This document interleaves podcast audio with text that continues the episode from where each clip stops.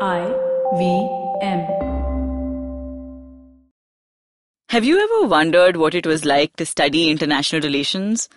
How are the classes? What's the difference between studying in India and abroad? What can you do with the degree? Does everyone just play war games all the time and discuss politics over chai? And is it really necessary to study international relations? Can't you just wing it?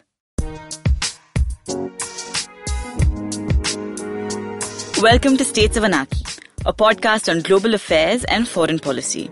I'm your host, Hamsini Hariharan. Today is a special episode because we are not talking about a subject in foreign policy, but talking about the nature of the field. Over the last couple of months, I've gotten messages from a lot of people, particularly students of international relations, about opportunities and career paths. Now, I've been a student of international relations, and I've also been on the other side as a teacher and I've loved both roles. So today's episode is about the field, what it's like and how to navigate it if you're a student. My guest for today is Shibani Mehta. Shibani is a program associate with the Strategic Studies program at the Takshashila Institution. She did her master's at the Rajaratnam School of International Studies in Singapore, and her research areas include foreign policy and India's intelligence agency. So Shibani studied, taught, and managed educational programs related to the field of international relations. We're talking about our own experiences today, as well as things we'd wish we'd known and advice for our younger selves. But before we get into the conversation, let's take a short break. Hey everybody, welcome to another awesome week on the IVM Podcast Network. If you are not following us on social media, please make sure you do. We're IVM Podcasts on Facebook, Twitter, and Instagram. Do remember that if you enjoy what you're listening to, take a screenshot, tag us on social media, and we'll repost you on one of the platforms. Also, just, you know, shout out if you want to tell us anything about what's going on. Also, a quick reminder, we are still hiring. We're hiring in a whole bunch of different areas. If you're looking to work at what I believe is the best place on earth to work at, then you should check out our careers page. That's at ivmpodcast.com slash careers. On the scene and the unseen, Amit Varma is joined by one of his most frequent guests, Vivek Kaul. They discuss the budget announced for the year 2019-2020 and answer listener questions in the second half. On the origin of things, Chuck narrates a story of purity, an outdated beverage, and a business deal. On Not Just Dansak, Farzan talks to Kainaz Contractor, co-founder of Rustom's Parsi Bhonu, restaurant that serves home-style Parsi food in Delhi. On Geek Fruit, Tejas and Jishnu are joined by stand-up comedian Rohan Joshi. They talk about the new Spider-Man movie Far From Home. On Advertising is Dead, Pratish Mepani, founder and creative director at Starting Monday Design and Branding Company, talks to Varun about how the concept of design in India has evolved over the years and the importance of it in trade and business. On Puliyabaazi, Pranay and Saurabh are joined by Anup Rajput, engineering head at Incus Technology, to discuss semiconductor microchips, their supply and manufacturing, and how it affects geopolitics between India, China, and the US. On the Empowering series, Zarina is joined by Amber Rana, founder, Corpus Legal, and host of the podcast Know Your Qanun. They talk about gender equality, the importance of diversity at the workplace, and general neutral laws. On Golgappa, Trupti talks to Anuya Jakatdar, co-founder of Books on Toast, about her love for books and what it was like growing up in a Marathi household. And with that, let's continue on with your show. Welcome back to States of Anarchy. I'm Hamsini Hariharan, and I'm in conversation with Shibani Mehta about studying international relations.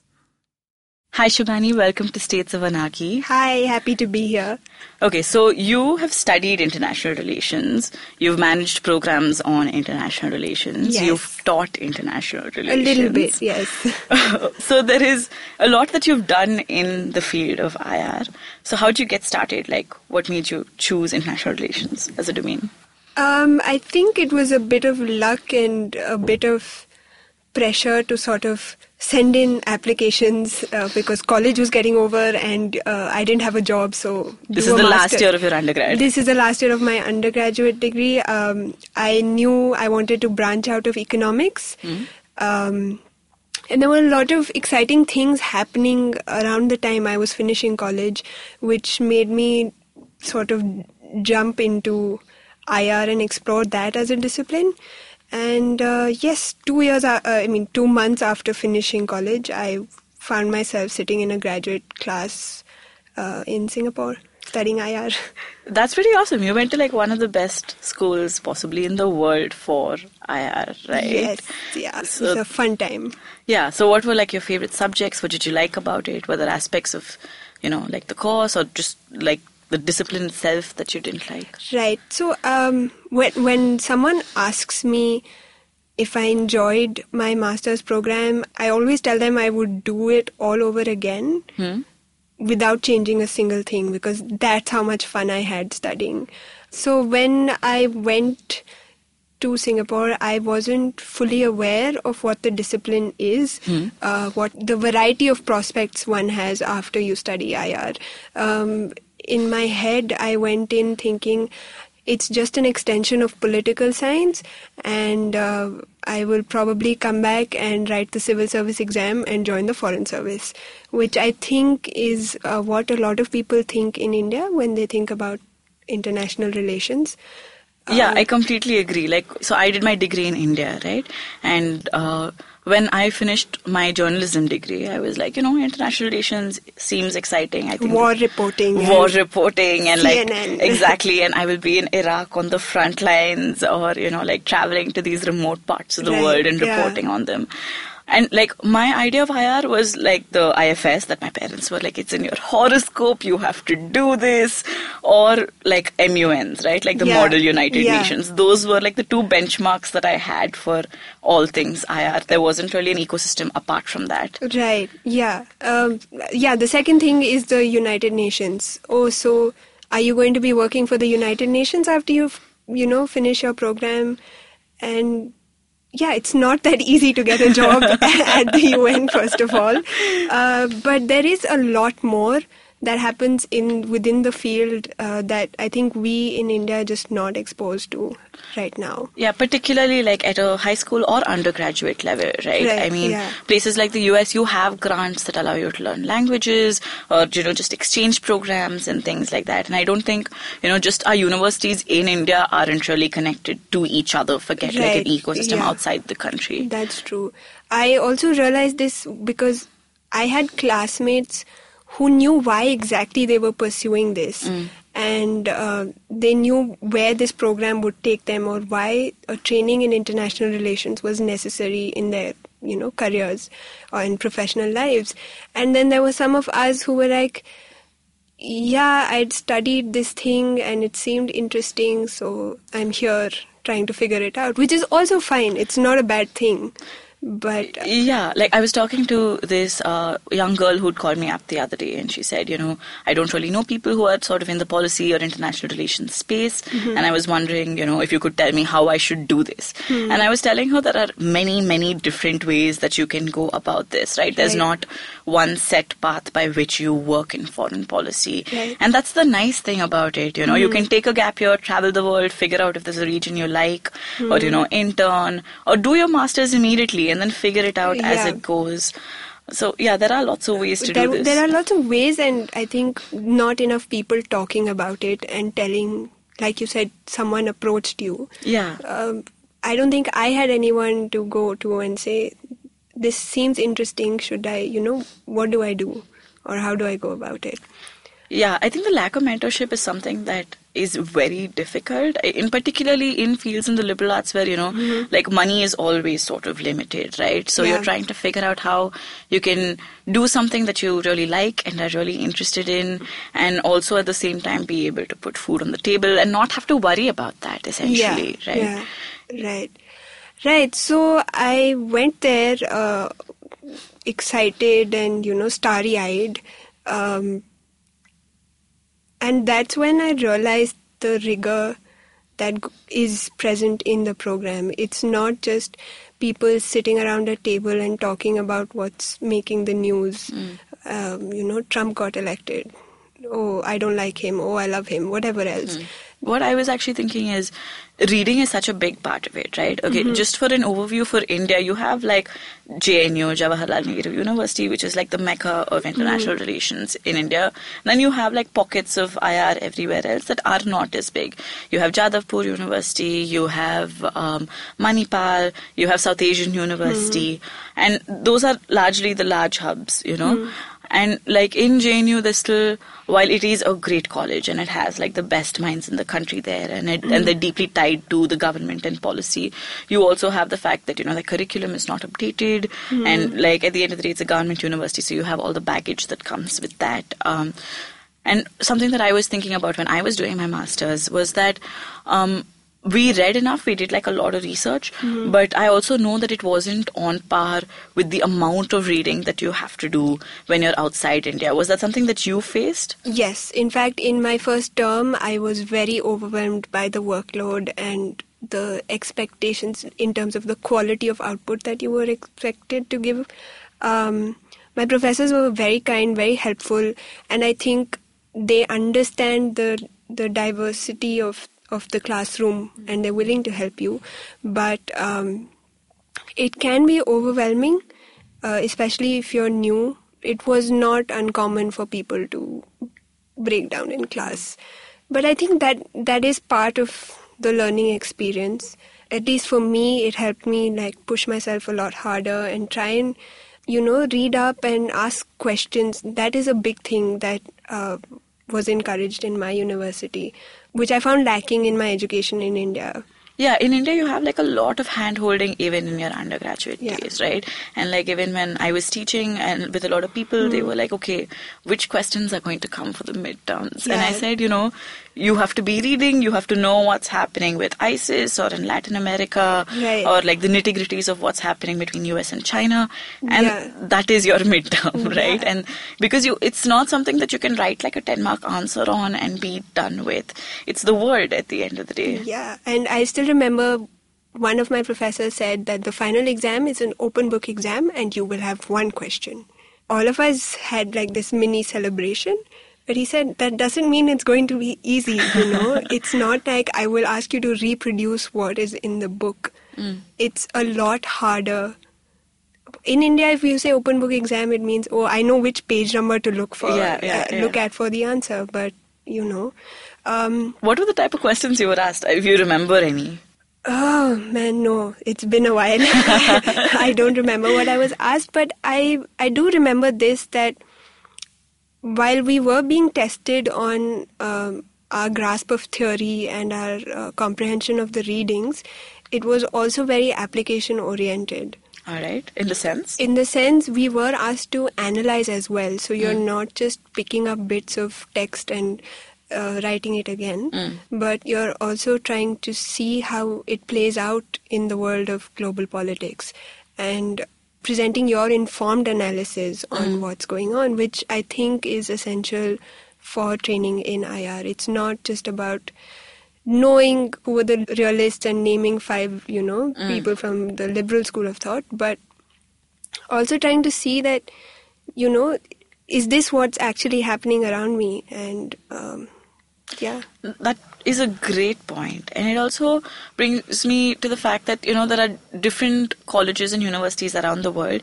and all of them stress on different aspects of international relations, right? And international relations is inherently multidisciplinary. So in the US, you have like a large reliance on, say, statistics, and uh, there are schools in Europe that largely are constructivist and things Right. like that. Yeah. So how did you find like the multidisciplinary nature of it? Suddenly you had to know history and sociology and anthropology and Right. fit all those things together. So I think um, one thing that was useful for me personally was uh, I had done history, economics, and political science as an undergraduate. So that interdisciplinary approach to a problem came naturally by the time I did my masters. But there was so much more that I still didn't know, and um, there's philosophy, there's discourse analysis, there's anthropology and culture, and there are so many ways to look at a problem. Um, the fun part about it is that you can take, like, pick up the thread that you find exciting and look at the problem from that lens. Yeah. You know, which, uh, and it's exciting that IR lets you do that. Yeah, I agree. Uh, like I first started IR in my masters, and um, I come from a journalism background, which is like a little bit of everything and Right. therefore nothing. so um, I felt like the jack of all trades, and I said, okay, I've done like a little bit of history, but I don't know. You know the history of India's foreign policy or um, things like that, and that's what I still like about working in international relations. You know, every single day there is something new that you will find out about the world, and it will inform the way you look at the world, and that's something that I really enjoy. Right. Yeah, I think that is one of the most fascinating things is you never get bored mm. and you will never reach a saturation point where you say I know everything because mm. there is no way you can predict what's going to happen. In fact, I think like the more you study, the more you realize that you know Little, lesser of the yeah. world, right? Yeah. It's the Dunning-Kruger effect. it is. And but it doesn't stop you from wanting to know more. Yeah, I agree. I think, you know, if someone wa- wants to sort of get into international relations, they have to realize that they're never going to stop learning. They're never going to stop reading. There's not going to be a day when they say, you know, the Middle East, I can say everything Yeah, about the Middle yeah. East. I know it, right? Right, yeah. Yeah. So that's, that day is never going to come, I think, uh, personally. Right. And so when I started off, um, ISIS and international terrorism was the hot topic, and um, I was very excited. I wanted to know. I started looking at, say, like you know, uh, thought and terrorism and psychology, and try to look at, you know, can you really change a terrorist's heart and mind? Um, but that was because at that time that was a hot topic. It was very fascinating. I got to i started look like reading up on psychology which i wouldn't have done otherwise but um, so that happened. But since then i've also moved across. I so i went from the middle east. Now i look at asean and india's neighborhood. Equally exciting so much more to learn. But yeah and you can always switch. Within ir there's so much to do that you can Yeah. the the movement is very fluid. That's true. Like when, uh, so schools in India are very particular about their focus on Pakistan. Like, right? Like Pakistan always. I wonder why. Pakistan is always going to be a big part of like India's foreign policy. So there'll always be a focus on Pakistan. There'll always be a focus on like nuclear issues. Right. And you know, I.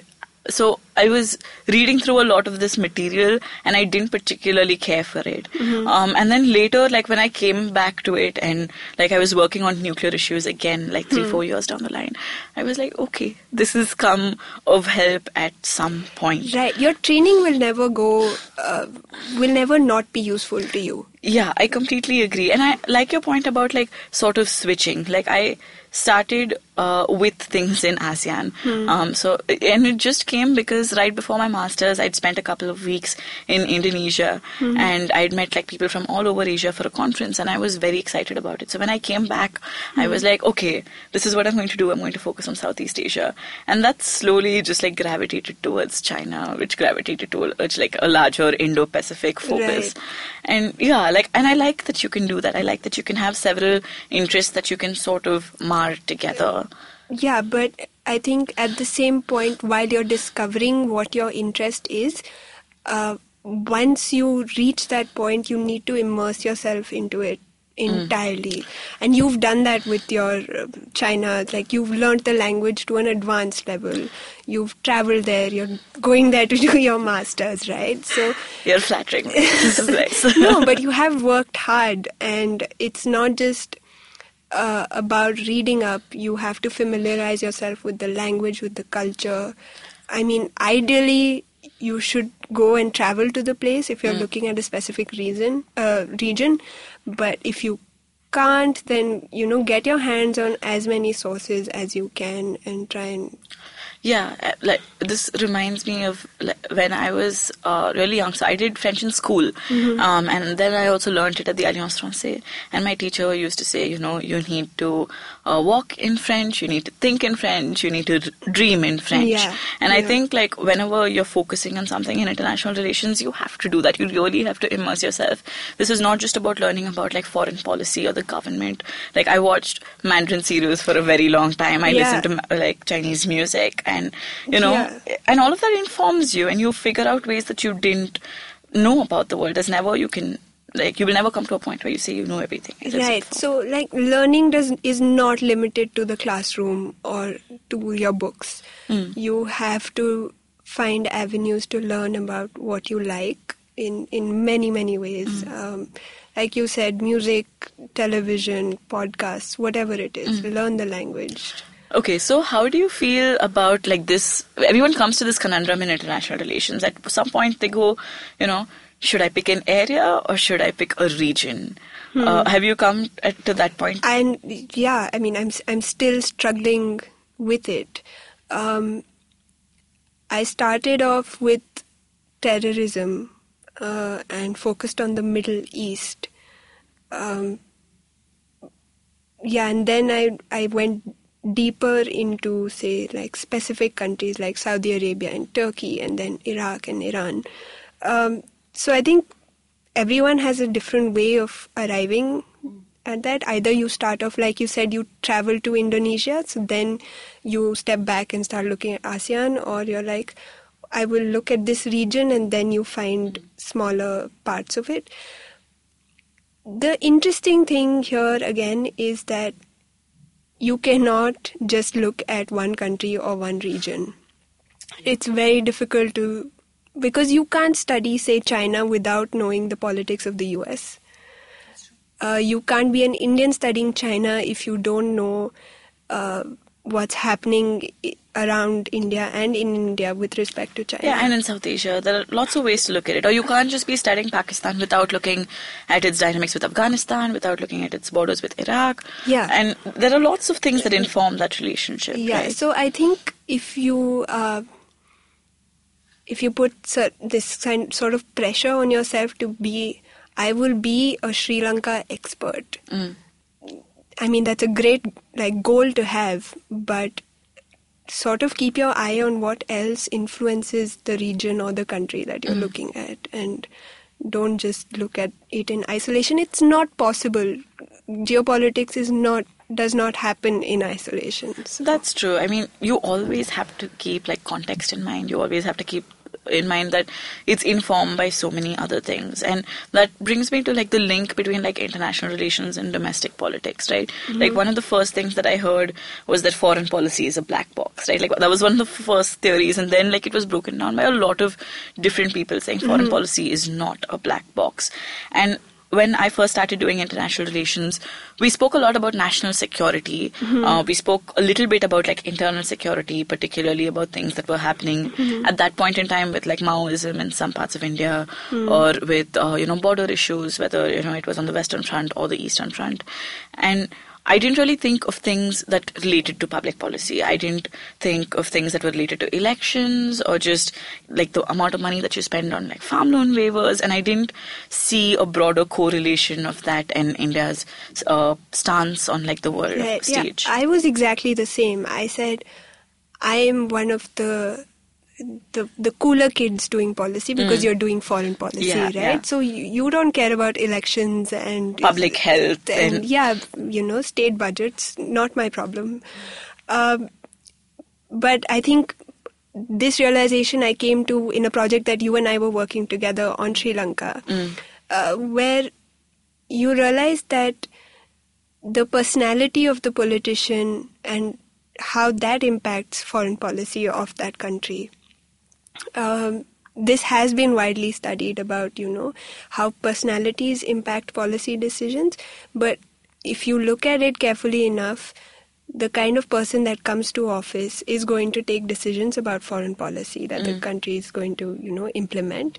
And uh, his ideas, his or her uh, training and thinking will impact those policy decisions. So you can't say that, yes, you're looking at it in a more limited way, but you can't uh, ignore it entirely.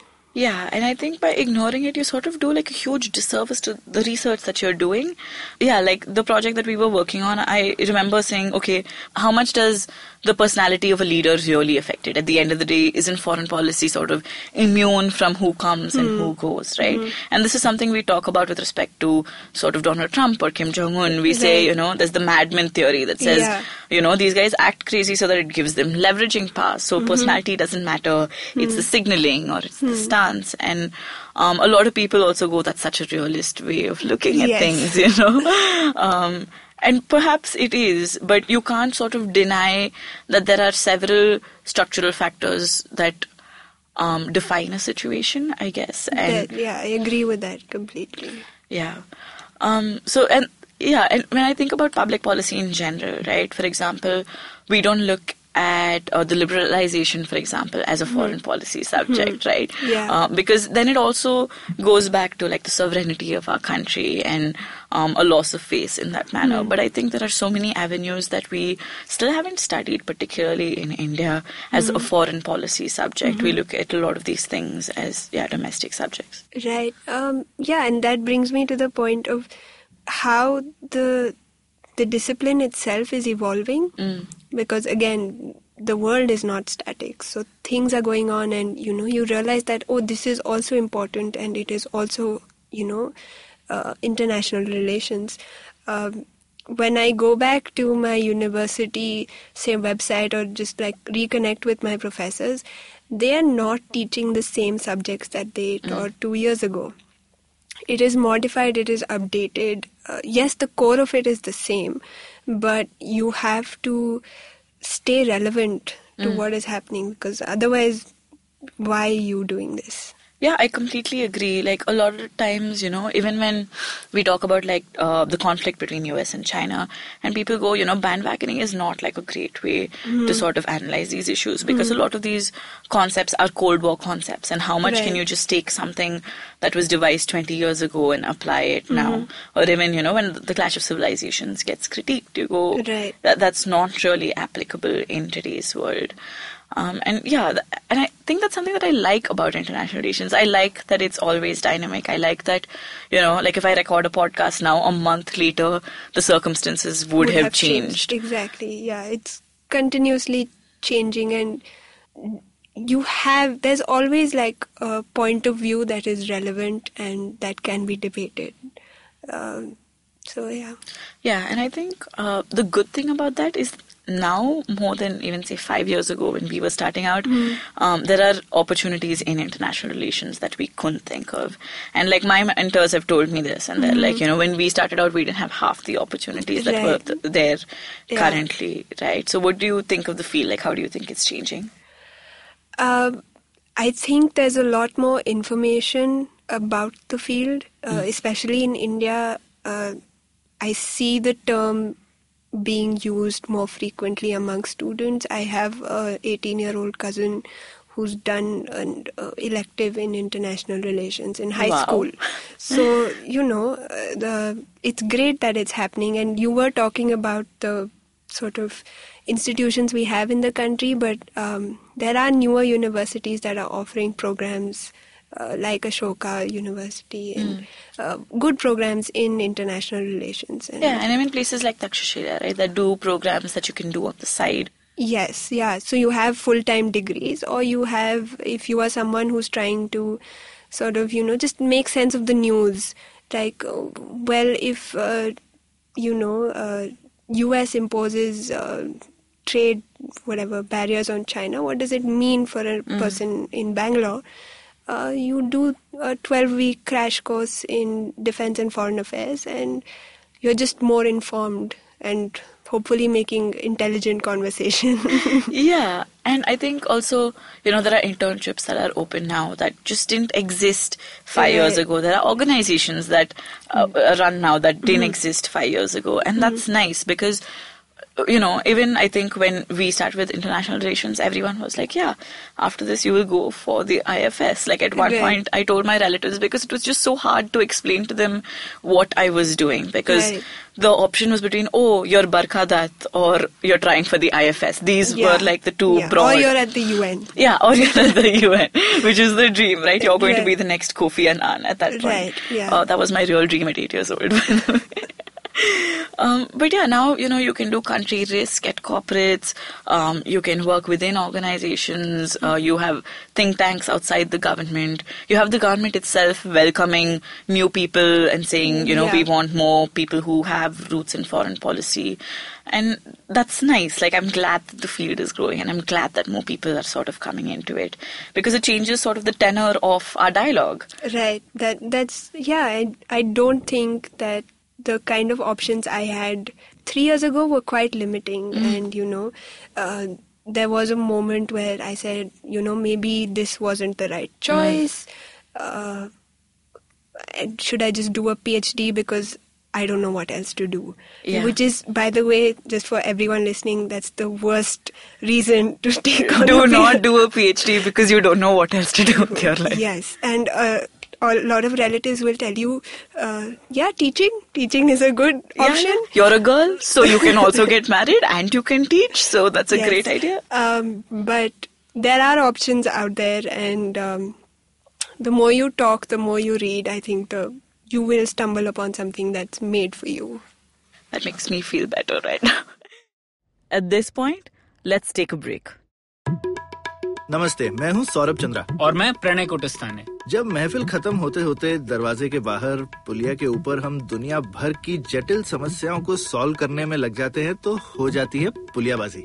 अब आजकल के apartment वालों ने तो कभी पुलिया देखी नहीं होगी पर आप फीलिंग तो समझ ही सकते हैं। तो आइए शामिल हो जाइए हमारी पुलियाबाजी में।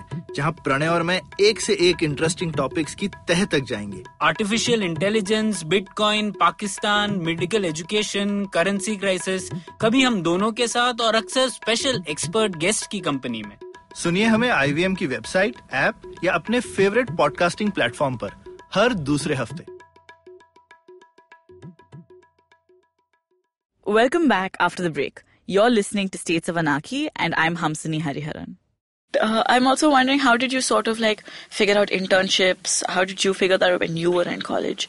Um, so I think I realized this quite early on. Uh, I I was willing to ask for help, and at that point I had nothing to lose. Like uh, the director of a think tank. I mean, his opinion of me didn't matter. So I would just write an email and say, "Hey, I like the work you're doing. This is what I'm doing right now, and I'd really like to, you know, work with you." I spent um, yeah, go for coffee breaks with your professors. They'll know people. They'll put you in touch with people. And I think one thing just, you know, uh, leads to another. I knew that either I wanted to uh, do journalism or media related work or I wanted to do research. So I narrowed that down. That meant having conversations about internships or employment a lot easier than just saying, I don't know, you know, uh, maybe this, maybe that. So I think all of us already know what we'd like to do, and uh, then you just dive deeper into that. Yeah, I think on a general level, it's also saying, okay, these are sort of my goals. These are the things I want to experiment with. I may be good at these things. Right, yeah. You know, it's being like very self-aware about where sort of your strengths lie and knowing what you want. The thing is, I'm the type of person who knows exactly what I don't want. I'm like, okay, Yeah. I don't want to work in this kind of environment, or I don't want to work in just this kind of work. Um, and when I was in college, I was the type of person who was, yeah, I wasn't afraid to ask for help, but I was also, you know, I wasn't great with like people skills. So mm-hmm. at conferences, I was always sort of worried of like going up to people and sort of speaking Right, to them yeah. because, you know, at the end of the day, these were people with who worked in the field, and I mm-hmm. was, you know, like a master's student in a tiny town. Right. Um, but I think like you sort of have to come out of that shell. And I, like a master student in a small coastal town is exactly why you can walk up to these big people and say, Hi, I'm just a master student and I want to be you, you know? Yeah, yeah, yeah. And they'd be like, most often they, they indulge you and they're happy to talk to you. That's true. Um, that's what I actually realized. People are very happy to talk to master's students and go, okay, you're doing this. And they also, I think, you know, people who are already in the field go, they realize that if they want the field to be successful, then the new people who are coming in should be like just as good or you know even better Right. um, so like when i was you know i attended a conference in korea recently and i could see like these master students because i had been them right Yes, so i yeah. could see them going hi like i'm this person i followed your work i read this paper it was recommended reading for our class Right. and i was wondering what you thought of this and Yeah. I, I think that's just like a great way to get started on something right And like you said, because you and I have been there, we won't not help someone who reaches out to us. yeah Um, yeah, in whatever limited capacity that you know uh, we can. yeah, I think it's very difficult to realize that everyone who's been in this field has gone through exactly what you've gone through. They've gone through horrible research papers, Yes. they've gone through the not knowing of which area or which discipline to choose. Um, and so there's always sort of, you know, help out there and that people, you know, there are, there's always guidance out there. Um, yeah, I think the problem is that it's not in the most traditional ways Mm. as it is with other professions where you know that okay, I want to work for this company and in 3 years I want to be at this designation in 5 years I want to Mm. be CEO, VP whatever. It's not that traditional. There's there's going to be a lot of, you know, turns and Mm. you're going to change fields and you yeah change focuses. change focuses exactly and um, so i think your uh, techniques also need to be adaptive and your approach needs to be a little more flexible Yeah, like this reminds me of, you know, when I was in my master's, I'd just gotten out from a journalism degree. So I was used to writing like a journalist and I hmm. didn't know what like academic writing was.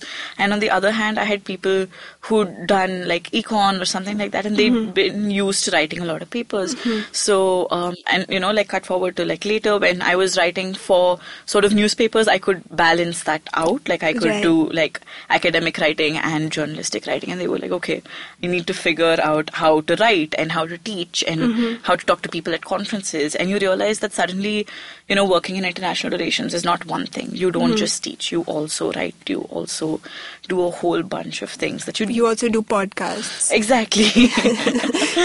Right. Uh, no so i had actually that i was just thinking about this. Uh, a lot of emphasis is given on writing in ir and foreign policy. Would you say you have to be a good writer to be successful in the field? Uh, okay, so I always worry about how you define a good writer because, like, when I was uh, helping uh, edit Pragati, the magazine, we would get like a lot of articles from people who were in academia, and these were great ideas. But what we would also say is, you know, the mark of like a good researcher or the, or the mark of a good academic is someone who's able to translate things. Um, so my editor Amit Varma, who you know also runs the seen and the unseen, would be like, imagine you're explaining this to like a smart teenager. You know, like how would you then put it? Um, and I thought that was just like a great way of writing. But I think you don't have to start out as a good writer. You don't have to be like, yeah, like I've come with Shakespeare sitting at the mm-hmm. back of my hairband. Mm-hmm. Um, I don't think that's the kind of writing you need to do. I think you just need to have sort of clarity. Mm-hmm. Writing is something that comes with honing the muscle. You write till you can churn out pieces in a day, right? Hmm. Writing is something that happens to you. And I agree in the sense that it's very necessary. You have to be able to put pen to paper and come out with like mm-hmm. a paper of 5,000 or just Right. research. I, Yeah. So yeah, so I, I wish that that wasn't the case. Yes, you mm-hmm. can do new things. You can do podcasts and videos and things like that. But IR is still very traditional in the sense that, you know, you need to have papers that are published in academic yeah journals. to be credible you need to Yeah, yeah. right right um, no I, I asked this because when uh, i started out and like you said we had to submit essays of like 3500 words to 5000 words and i used to struggle with the word limit in terms of not being able to reach Mm. that you know limit um, if it was 5000 words I was able to communicate it in 3,000 words of, Hmm. you know, 3,500 words. And I think when you study in India, you're really paranoid about these things. Yeah. Right? so I thought I would fail and, uh, you know, I'm going to have to, I don't know, do work for extra credit and all of that. But uh, I did fairly well on that paper. And like one of the comments that I got on it was that it's easy to understand and you make your point simply and quickly. Yeah. Uh, so a lot of I've met a lot of younger sort of students who who who have great ideas and um, but just aren't used to writing, and I think that is something that everyone needs to practice and get better at. I would say writing and just sort of like a larger communication about your ideas is something that you have to hone. Um, and I have a friend who started working for the Economic Times recently, and she comes from a background of research, and this is the first time she's doing full time journalistic writing. And I was sitting with her the other day, and we were doing like a writing day, and she said, I don't get this. Like I'm used to writing 3000 words. How am I supposed to write 850? Right, You know, which was yeah. a problem that I had when I was in academia. I was like 5000 word limit. I will write 8. Like I can Yeah. do this. Yeah. But I think explaining your points crisply, explaining Mm-hmm. them succinctly, it's an art. And it's something that you have to work hard at. Especially in IR, I think. Yeah, because you have like a lot of waddle. You can, you know, put in history from the 1860s hmm. about everything, right? Right, But yeah. there's sort of like, you need a very good sense of what should I include, what is necessary to this argument, what points will add to it, or, you know, do I really need some of this? And I think that's a very uh, important skill, and it's something that comes only with practice. You have to keep writing, and more importantly, you have to keep reading Yes, Um, oh, of course. right like only when you read a lot of good writing will you be able to find like your own style. There is mm-hmm. like a style even within academic writing. Right. and i think it's important to recognize that people think like you know academic writing is boring or you know it's not as you know mm-hmm. like flavorful. Right. but like my best papers or like my favorite reading sometimes is academic. Mm-hmm. And i think you know once you find your sort of niche or your fi- your you know your comfort level um, i think you just get better at it But there's no running away from it. there's no running away from it. I mean, at some point, maybe you're just tweeting about IR, but yes. yeah, I mean, okay, at the end of the day, you can do careers that are not related to writing. You don't have to do like an academic career. A bunch of friends I know are sort of doing trainings for kids. Um, they're doing country risk. So it's a different ball game altogether. It's it's still IR. It's not that it's not, uh, Right. you know, like pure IR in the sense of us academics or like we will be objective about Yes. things, right? But it's so you can sort of also take that career if you think that you know writing is not meant for me and I'd rather be in an environment where I can just sort of communicate these ideas. But even in that situation, I don't think you can run away from writing. Yeah, I mean, even if you're a broadcast journalist, you're doing storyboards Yeah. and things like that. So, you know. Yeah. So, uh, like, I'm going to be teaching at like the Symbiosis Institute of Media and Communication, and um, and I was thinking, you know, these are media kids. Mm-hmm. They don't really care about the world because I was a media kid. I Okay. didn't really care about the world. You're allowed world. to say that. I'm not allowed to say yeah, like I was a media kid. I didn't really care about the world. And I said, you know, like how do I make this interesting for them? And I was thinking about something that we did at Pragati that you and I did often, which was Housefull foreign policy, Yeah. right?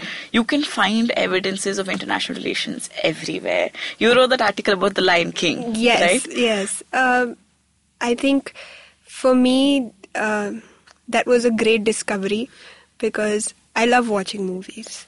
And I think without subconsciously, I was also looking for uh, foreign policy comparisons while I was watching a film. It was not something that I was doing actively.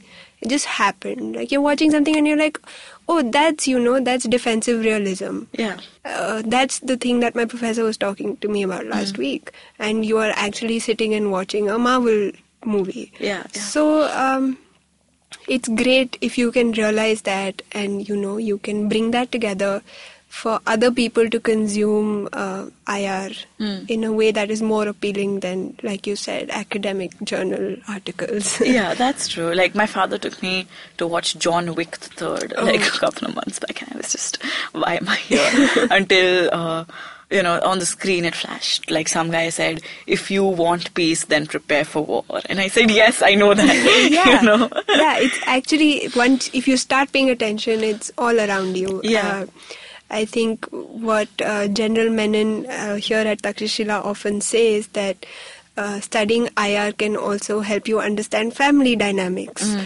So, you know, if you study how states behave with one another, you'll actually understand your family better. I mean, he says it in jest, but there is some amount of truth. True. I, I, I agree with that. I find myself, you know, every day using um, whether it's concepts on like morality or, uh, you know, just things from realism or liberalism um, in just life every day. I see snatches of it in fiction and in movies and culture and Yeah. relationships. And I think that's great. I like that every day, you know, and not only am I learning about the world, I'm also looking at it in a different way. Does that make sense? Yeah, yeah. I mean, yeah, the world will not cease to surprise. Mm. Uh, if you study IR. All right. On that note, this is like my last question. But generally, I ask people what books they recommend. Um, f- if for sen- someone who's interested in international relations, someone who wants to study more, someone who's interested in a career in the field, do you have something that you would like to recommend, or do you have like a favorite book in international relations? Um, so I didn't start out reading a lot of books when I started. I, I started with smaller, shorter like blogs and magazine articles and things like that.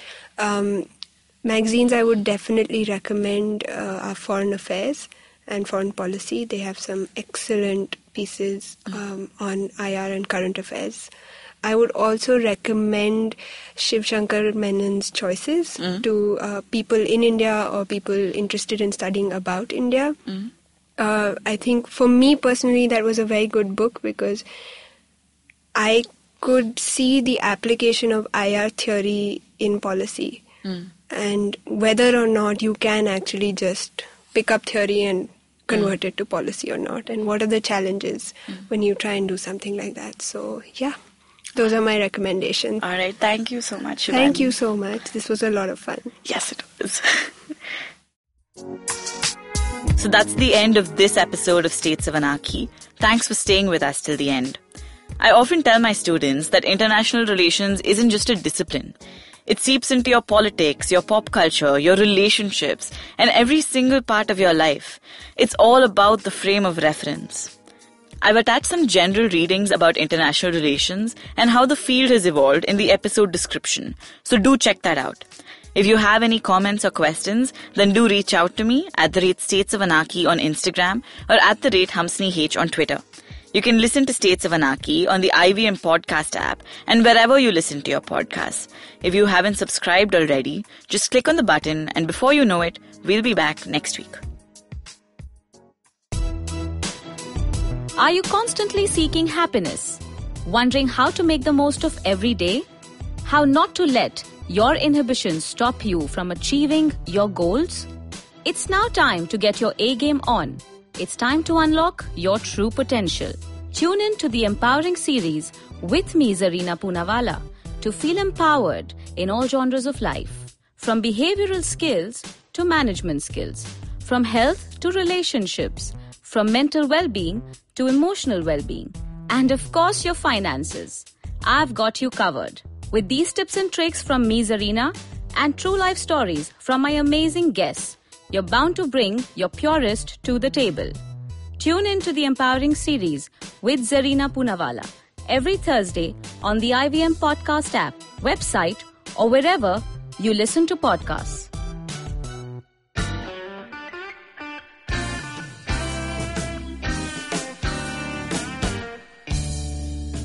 Filter coffee is a fascinating beverage.